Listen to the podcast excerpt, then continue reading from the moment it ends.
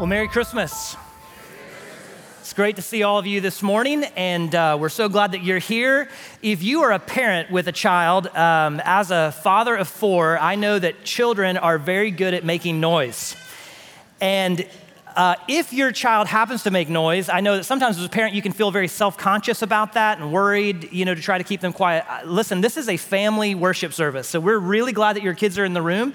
And I just want you just to have the pressure off, all right? It is all right if they make noise. Uh, to hear the sound of children in this place is a good sign. That means there's life in the church. And so uh, we want to welcome you. And uh, your kids can feel free. If I ask a question, let them talk back to me. Let them call out. The more noise they make, the faster I go. Okay? So uh, I hope that you are comfortable here. We're so glad that each and every one of you is here and uh, able to worship together this morning. If you have a Bible with you, I want to invite you to turn to Genesis chapter 12. I do have uh, two sermons, it turns out, from this passage. I'll probably only get through about one and a half of them. Uh, but Genesis chapter 12, I want to preach a Christmas sermon from the book of Genesis in Genesis chapter 12. A number of years ago, Amy and our family, uh, we all lived in Hobbs, New Mexico. We bought an older house and uh, began to renovate it. And one of the things that we did was that we painted a, a, a, dining room. I don't know why we were thinking this at the time, it made sense, but we painted it red. And took us several hours and uh, into the night we painted, and we finally got the thing done and had a bunch of leftover paint in the little paint tin. And so just walked outside our driveway and uh, got my water hose and just poured out that red paint onto the driveway and kind of hosed it off and, you know, job well done until the next morning when we woke up and got our coffee and went out to our front porch, and it looked like a murder scene because our whole driveway was just stained red and then down into the gutter. And then as the paint made its way down the street, our neighbors' uh, driveways had red paint stained in it. We were so mortified. We were just so embarrassed that we'd made such a rookie mistake. And so we tried to hose it off. You know, we got a pressure washer, we got uh, scrub brushes, we got the Lysol and the bleach and all the stuff that the FBI uses to clean up the crime scenes. And nothing worked. And if you go to this day on North North Acres Street in Hobbs, New Mexico, you will see that permanent red paint stain because we were idiots. you know, as a pastor, I talk to a lot of people who sometimes feel like the mistakes that they have made in their life are so bad that they believe it has left a permanent stain in their life. Some people will say to me, Pastor, I feel like I made such a mess and I tried really hard to get the stain out, but no matter how hard I seem to try, it, it seems like the stain won't come out. And, and sometimes people wonder have I made such a big mess of things? Maybe that God's blessing in my life is not even possible. Maybe you've wondered that. Maybe you've said, if you would be honest with me, Pastor, I've done some things that have brought shame and brought guilt, and I feel like I'm stained, and I wonder if the stain can ever come out. And, and I wonder if, because of my mistakes and because of my failures, if I have given up any hope or any chance of God blessing my life. That would be a natural question to ask when you get to the end of Genesis chapter 11, because Genesis 1 through 11, up to this point, the story is just uh, story after story, episode after episode of human failure. Adam and Eve fail, Cain and Abel fail. Uh, the generation of Noah eh, during the flood, that generation fails. You come up to the Tower of Babel, that generation fails. You even come up to the end of chapter 11 and Abram's father, Terah, he fails. Genesis 1 through 11 is just failure after failure, full of human sin and failure. And you, you might reasonably ask can God bless the world when there's so much failure in the story? Has humanity messed up so much that the stain of sin can never be erased? Can God bless me even when I've failed? I'm thankful we have a Genesis 12 because the answer that Genesis 12 gives us is an emphatic yes. That despite human sin and failure, no matter your background, no matter who you are or what you've done, God can still bless you. The stain of sin can be removed through God's work. Genesis chapter 12 marks a new section in the book of Genesis. Uh, uh, if you trace the story, beginning of the story begins with creation, then you have the fall of mankind. Then from Genesis 3 through uh, chapter 11, you have the fallout of mankind's rebellion. But now in Genesis chapter 12, you have a new section in the book. You could just label it covenant. God makes a covenant promise to his people, and you're going to see that carried out throughout the rest of the book of Genesis.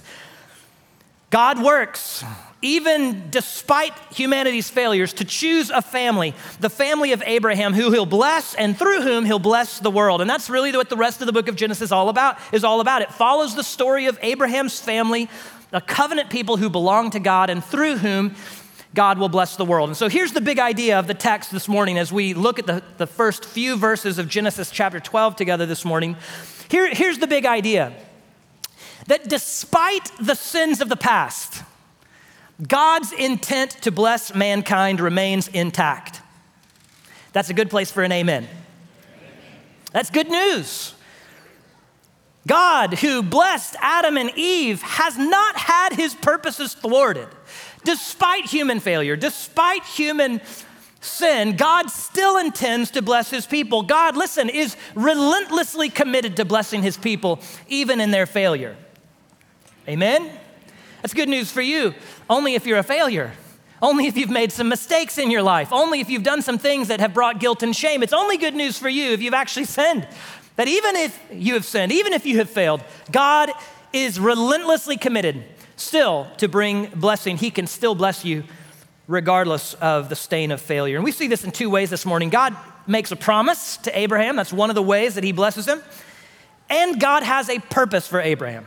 So we'll see how far we get this morning. I'm going to read the text and then we're just going to walk through as much of it as we can. Let's look at verse 1. It says, The Lord said to Abram, Go from your land, your relatives, and your father's house to the land that I will show you. And I will, here's the promise I will make you into a great nation, and I will bless you, and I will make your name great, and you are to go be a blessing. And I will bless those who bless you, and I will curse anyone who treats you with contempt and all the peoples on earth will be blessed through you. So Abraham went, just as the Lord had told him, and Lot went with him. And Abram was 75 years old when he left Haran.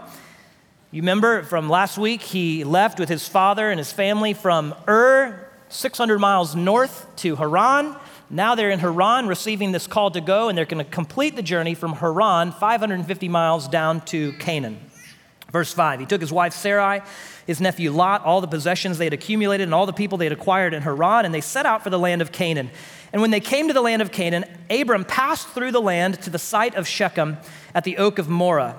At that time, the Canaanites were in the land. And the Lord appeared to Abram and said, To your seed, uh, to your offspring, I will give this land.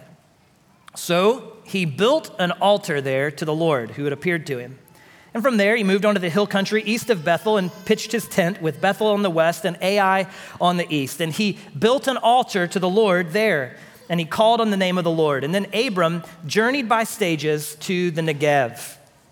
All right, so God makes a promise to Abraham. This is an evidence that no matter what you've done, no matter your failure, no matter how much you feel stained, Abram's family had failed. Abram was sinful, and he's part of this human story where it's full of human failure, that despite all of that, God can still make promises, God can still bless. God's promise, notice the nature of the promise. It's a promise of blessing. Five times in three verses, you have the repetition of the word bless or blessing. God says, even though you've made mistakes, even though you're part of this human story filled with failure, I am going to bless you. Notice the promise is unilateral. God just simply takes the initiative. God says, This is something I'm going to do. He takes the major role in the promise. Five times in three verses, you have the repetition of, I will. I will make you great. I will bless you. I will uh, bless the peoples through you. It's unilateral. This promise is also universal. It doesn't matter who you are, this promise that God makes to Abraham touches everyone who has ever lived.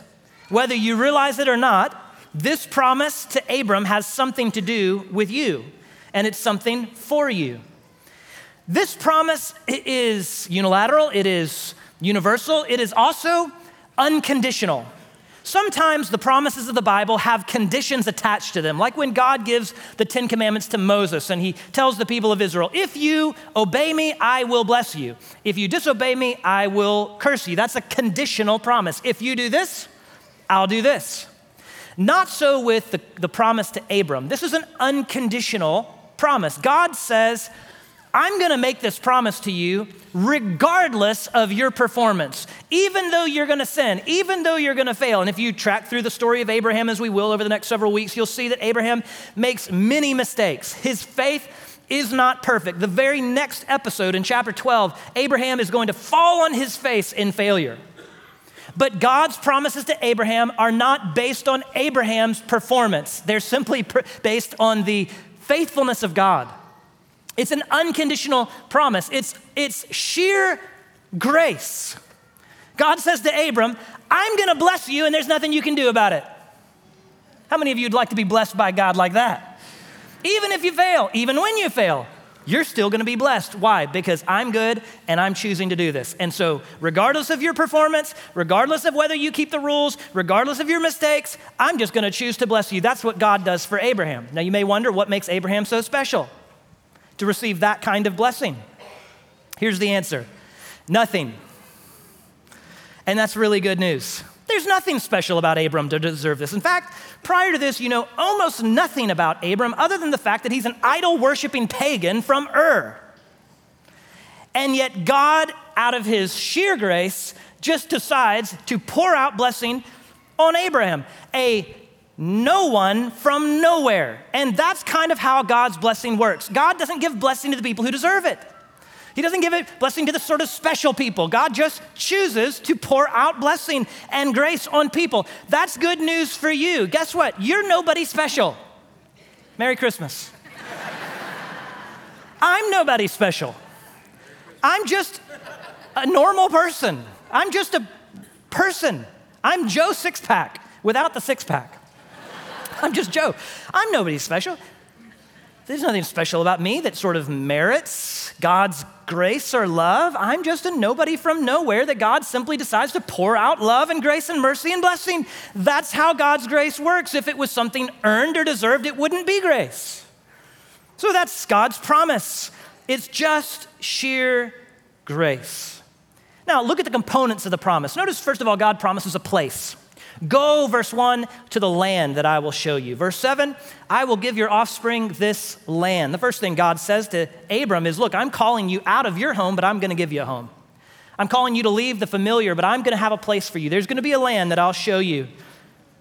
Here he's making available for his people a, a home, a place, somewhere to call his call their own. It's never been fully fulfilled. The Jewish people, even to this day, have never fully inhabited the land that God promised. But the Bible tells us one day God's people will inhabit it because Christ is going to return. There's going to be a new Jerusalem. God's presence is going to fill the earth, and in new creation, God's people will inhabit fully the promised land. But the first aspect of blessing, God just simply says to Abram, I'm going to have a place for you. Sounds like what Jesus said to his disciples, doesn't it? When he says, I'm going from you and I'm going to prepare a place for you. You know, one of the ways of thinking about salvation, of thinking about a relationship with God, is God preparing a home for us, God welcoming us home. We are rebels, we are prodigals who've run far away, and yet God prepares a place. He prepares a home. Here he says to Abram, I'll make a home for you. There's also the blessing of a people. Look in verse 2 I will make you into a great nation. God says to Abram, you're going to have a lot of descendants. Now, you ought to stop right there because if you'll remember from last week, chapter 11 and verse 30 tells us that Sarah, Abram's wife, is infertile. She couldn't have children. So, this is a miraculous kind of promise. God's going to have to really come through in a big way if this is going to happen. God says, I'm going to make you into a great nation. Abram would be wondering, how's that going to happen? My wife can't have kids. This is an impossible human situation, but that's kind of the point. God likes to specialize in miraculous births, doesn't He? We're celebrating one of them today and tomorrow in this time of the year. This is a promise. God says to Abram and his wife Sarai, I, I am going to show up. I'm going to do what is impossible. I'm going to do for you what you cannot do for yourselves. You have a human problem, infertility, but I'm going to move in a powerful way, in a miraculous way. And that human obstacle is no obstacle for me, God says. That, that human impediment is no impediment to me. That human difficulty and brokenness is no difficulty for God. God can do anything. He specializes in the impossible, and so he makes a promise, an impossible promise. I'll do for you what you can't do for yourself. There's also the blessing of provision. You see it in verse 2 I will bless you. The word bless there means to cause you to prosper. That's what God says to Abram. I, I will show my divine favor on you. I will cause you to prosper. God is going to take care of Abraham as he leaves behind his people and ventures into an unknown future and a location of a land that God will show him. There are all kinds of unknowns. And God here promises that as Abram, as you take a step of faith, as you walk into an un, unknown, scary, risky future, Abram, I am going to take care of you. I will walk you by the hand. I will provide for you. You're going to have days on that 550 mile journey from Haran to Canaan where you're not sure where the next meal is going to come from, but I'm telling you, I'm going to provide for you. I will bless you. You're going to wonder where you're going to get the water for the journey. God says to Abram, I will be next to you. I will provide for you. Some of you in this room are facing circumstances where you're not sure how it's all going to work out. You're not sure how that bill's going to be paid. You're not sure how you're going to make it to next week. Listen to the Lord who makes a promise to Abraham. He, he is a God who sees and a God who provides. He says, I will cause you to favor, uh, to, to experience favor. I will take care of you. Everything that Abraham would need to flourish as he makes this journey down, God says, I will be right there with you, providing for you each step of the way. Doesn't he do this in the life of Israel as well? As they come out of Egypt and they go into the promised land, and there are times when they don't have food, and so what does God do? He brings quail and manna. Nobody knows what manna is. The word manna in Hebrew means, What is it?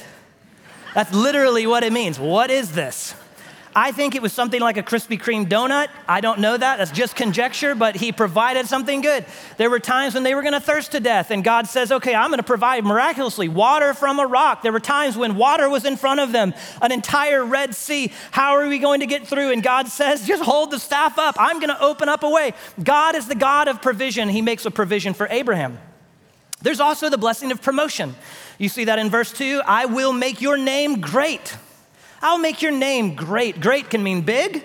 It can also mean important. And I think that's what's meant here. He's saying to Abram, this nobody from nowhere, this idol worshiping pagan from Ur, you're a nobody from nowhere, but I'm going to take you and I'm going to make you into something. I am going to use you. The nation of Israel would be great. The, the legacy of Abraham, his reputation, his name would become important. This unknown man from Ur would be promoted in such a way that God Himself would come to be known as the God of Abraham. That's what it means for Him to be made great. God specializes in taking unknown little people and using them for His glory. Aren't you thankful for that? He specializes in the Joes without the six packs who nobody knows and aren't that special in the world's eyes, the small people of this world, God specializes in tapping them on the shoulder and doing a redeeming work and saying, I'm going to use you in a special way for my glory. That's the story of Abram.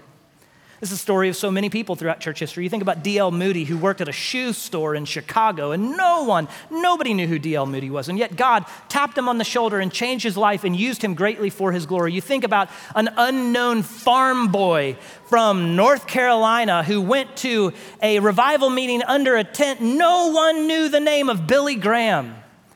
But God took the little people of this world and He touched him and He used him to preach the gospel to probably more people than anyone else in human history.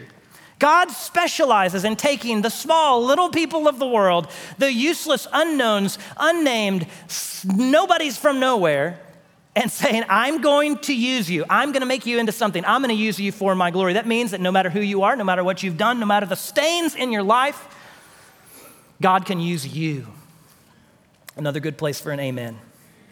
All right, there's also the blessing of protection. Look at verse 3. I will bless those who bless you, and I will curse anyone who treats you with contempt. This is a promise to protect Abram. God says to Abram, I love you so much. Your friends will be my friends, your enemies will be my enemies.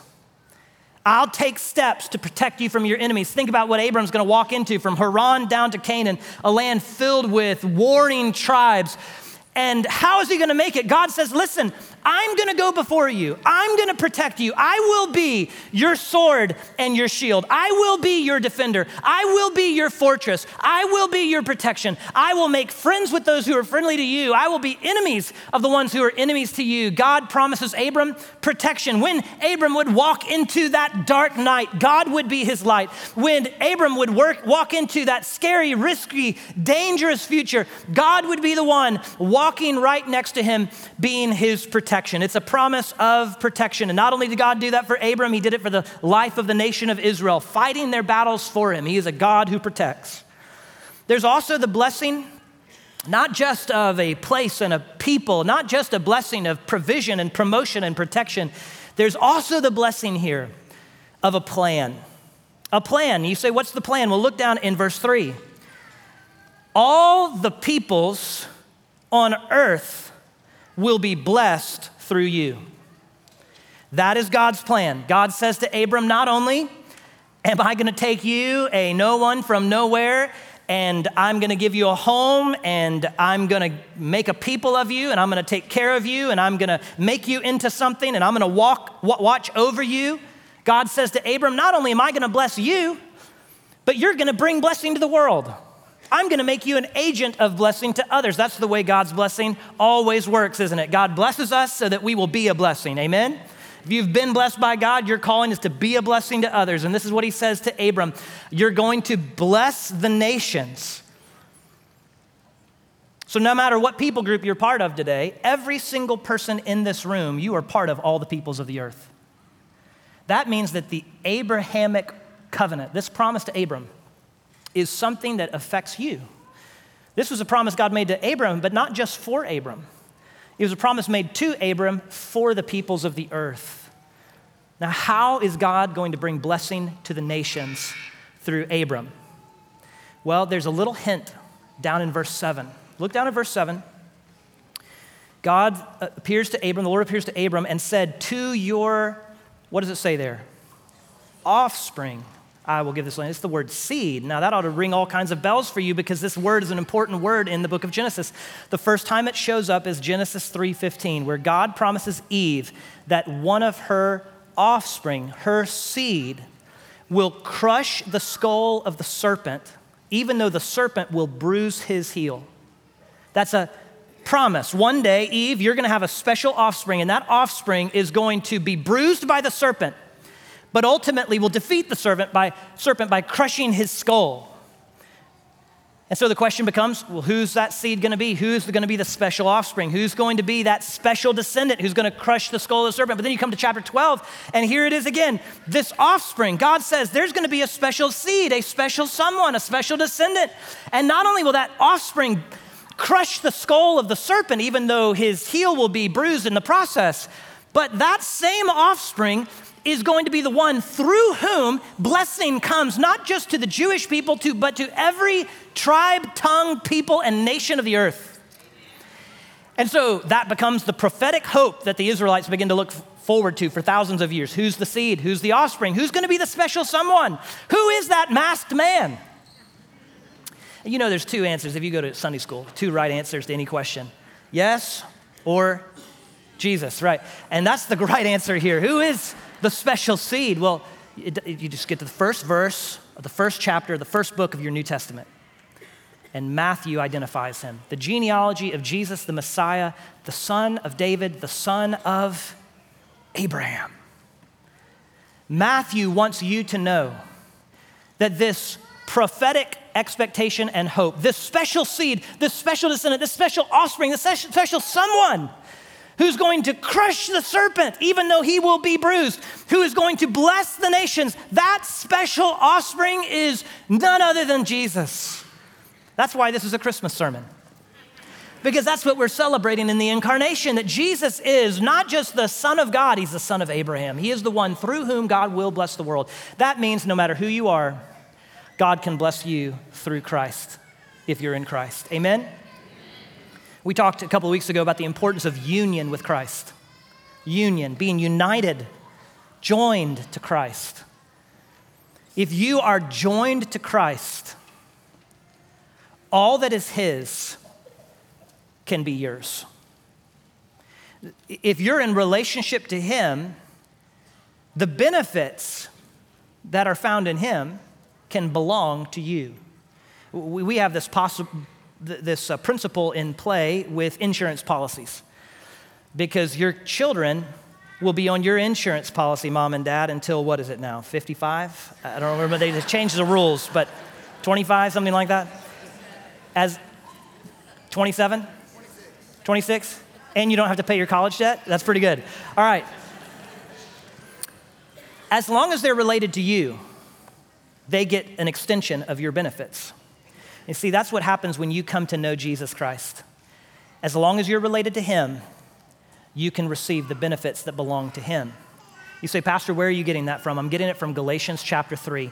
Look on your screens, Galatians chapter 3. I just want to read you a couple of verses here because uh, the Apostle Paul mentions the promise to Abraham and this whole bit about an offspring, a seed. Listen to what he says in Galatians 3 and verse 16. He says, Now the promises were spoken to Abraham and to his, there it is, see it? Seed.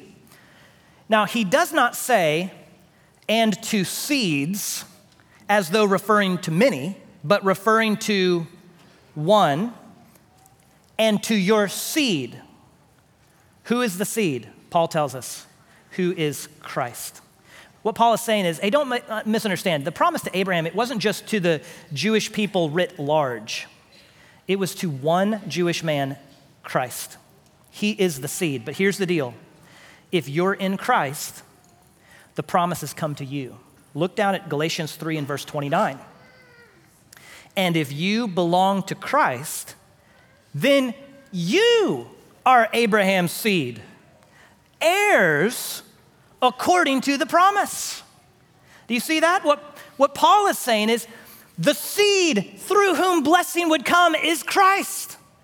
But if you belong to Christ, then you're an inheritor of the promise. That means that Genesis chapter 12 is not some dusty old promise to Abraham that just mattered for a people way back when. This is a promise that is for each and every one of you as long as you are in Christ. If you belong to Christ, then all of God's promises that are fulfilled in Jesus, the benefits of those promises are extended to you. That's what we're celebrating on this Christmas weekend that God brings blessing to all the peoples of the earth through Jesus. This was the plan in its embryonic stage right here in Genesis chapter 12 to a promise to send a blessing bringer. Amen. That's what you get to celebrate at Christmas. All right, now here, let me give you the last half sermon. All right, that was sermon number one here's, I'm not going to get to the full sermon number two, but just the first half of it, all right? God makes a promise to Abraham. He also has a purpose for Abraham. He has a purpose, and I want you don't don't miss it. It's easy to read over. Genesis 12, verse 1, and the end of verse 2. There are two commands that God gives to Abram. The first command is the beginning of verse 1. The Lord said to Abram, Go, go from your land, your relatives, your father's house, to the land that I will show you. Go. And then verse 2, the very last phrase of verse 2, uh, English translations really do harm a little bit here. It says, You will be a blessing. That's true. Abraham would be a blessing, but this is actually in Hebrew a command. You be a blessing. That's what God says. So you take the two commands God says to Abram, Here's my purpose for you. Abram, you idol worshiping pagan, nobody from nowhere. I will bless you. I will give you all these things, but here's what I want you to do. I've got a purpose for you. Go be a blessing. Go be a blessing. Folks, I can't think of a better way to summarize the task and mission and purpose of every follower of Christ than this go and be a blessing. We've failed, we have stains of sin, and yet God chooses out of His sheer grace to show us mercy, to bless us, to make promises to us. And once you're a recipient of the promises of God, you're entrusted with a purpose. Go and be a blessing. You've been blessed by God. Now you go and be a blessing. What would it look like for you this year, upcoming in 2024, to say, you know what? I'm going to make it my purpose and my mission. I've been greatly blessed by God. I'm going to go and be a blessing to others. That's the task. Go be a blessing. That is Abraham's purpose. It's our purpose. It's the purpose of every follower of Christ. It's why when we say at the end of every service, we don't say, Mobberly, you're dismissed. You're not dismissed. What do we say? Mobberly, you are you're sent. That's why when you drive away from this campus, you'll see signs at every exit. You are about to enter your mission field. Why? Because we're called to go and be a blessing. Why are we focusing on neighborhoods in the next year? Being neighbors who love our neighbors and show our neighbors the love of Christ. It's because we are called to go and be a blessing. What would it look like for you to say on this Christmas Eve morning, I'm going to commit in the next year to go be a blessing? That was Abram's purpose, it's our purpose. And guess what? That's exactly what he did. Now, this is the part of the sermon that we're not going to get to. But let me just say a word or two about it, all right? That's what he did. He did it. He went and he was a blessing. God calls him to go. Verse 4 says, So Abram went, just as the Lord had told him. That phrase is important, just as the Lord had told him, because four times in Genesis 6 and 7, that phrase, just as the Lord had told him, is used to describe Noah. Here, Abram is an obedient man. He is going to go and be a blessing by being obedient. He's going to go, not like Jonah. Jonah, God calls him to go, get up and go. He gets up and flees. Not Abram. Abram says, You've given me a purpose. You've redeemed me. You've shown me sheer grace and mercy and blessing. I'm going to go just as you've called me to go. That's how you go be a blessing. Be obedient to the Lord, whatever He's called you to do. You go do just as the Lord has commanded you, and God will use you to be a blessing. Amen? Here's the last thing for real this time. As he goes, just notice what Abram's doing. Okay, I want to show you a map. Did you notice he's moving? Verse 6 he passes through the land to Shechem and then begins to go south uh, verse 9 says he journeys by stages to the Negev, all right? Look on the map here. You'll see Shechem is in the northern part of Canaan, the top. And then you see the Negev desert is the southern part of Canaan. So, what's Abram doing? He is walking through the land from the top to the bottom, north to south, by stages. Shechem all the way down to the Negev. And do you see what Abram is doing as he goes? Did anybody see it in the text? What is Abram doing as he moves north to south through the land? He's building altars. Did you catch it? Twice. In verse 7, he built an altar to the Lord. Verse 8, he built an altar to the Lord there. You know, you see what he's doing? He's moving top to bottom through the land stages north to south, and as he goes, he's building altars. It's kind of like some of you were, you remember this, 1968, the moon landing, right? Some of you were there, not on the moon, but in your living room watching on a black and white box. And you remember Neil Armstrong, Buzz Aldrin, they land on the moon, one small step for man, one giant leap for mankind. And then they did exactly what you'd expect an American to do. They take a flag and the moon belongs to us now. That's just like America, right? It's ours world. Plants the flag, stakes it out. Uh, the moon belongs to America. There's a sense in which that's what Abram's doing in the land of Canaan. He's just moving through the land north to south and just planting a flag saying, This belongs to God now. And he leaves altars. I love the way that Derek Kidner puts it. He says, The only structures Abram left behind him were altars. Boy, what an amazing legacy. To go from being a nobody from nowhere, an idol worshiping pagan, to receiving the promises of God, being entrusted with purpose from God. And your legacy, what you leave behind, are altars that point people to God. Folks, that's how to go be a blessing. Amen? That's how to go be a blessing. I'm so thankful that even though we are stained by sin, God can repurpose us. He can do something in our life to remove that stain. He can give us a purpose so that we can go be, be a blessing where our life, our family, our church can just be a monument to God, an altar to the Lord. Amy, a number of years ago, got into this thing where she would take old pallets, uh, you know, that should be thrown away, uh, just trash, and she would repurpose it. She would paint it different creative things. And uh, that's like a whole trend, or it was a trend a few years ago anyway. Guys, if you want to check it out on Pinterest later, you can check it out. Uh, but people take pallets, you know, something that is useless. It's just, it's trash. And they repurpose it. My dad did this a number of years ago, turned it into wood floors in our house. Beautiful oak wood floors. Some people will take it and turn it into a dining room tabletop. Amy would turn, you know, paint a Texas flag, right, plant the flag. And amazing. Something that most people would look at and say, that's not worth anything. But in the eyes of someone, they say, I can make that into something that's beautiful and useful. Folks, I don't know of a better picture for grace. God looks at us, and the world might say, useless, not worth much. God says, ah, I can pour out grace. I can redeem that. I can turn that person, that no one from nowhere, and make something beautiful and use it for my glory. It's why we sing that wonderful song, There is a fountain filled with blood, drawn from Emmanuel's veins. And sinners plunged beneath that flood lose all their guilty stains. Let's pray together. Lord, we are thankful for your grace.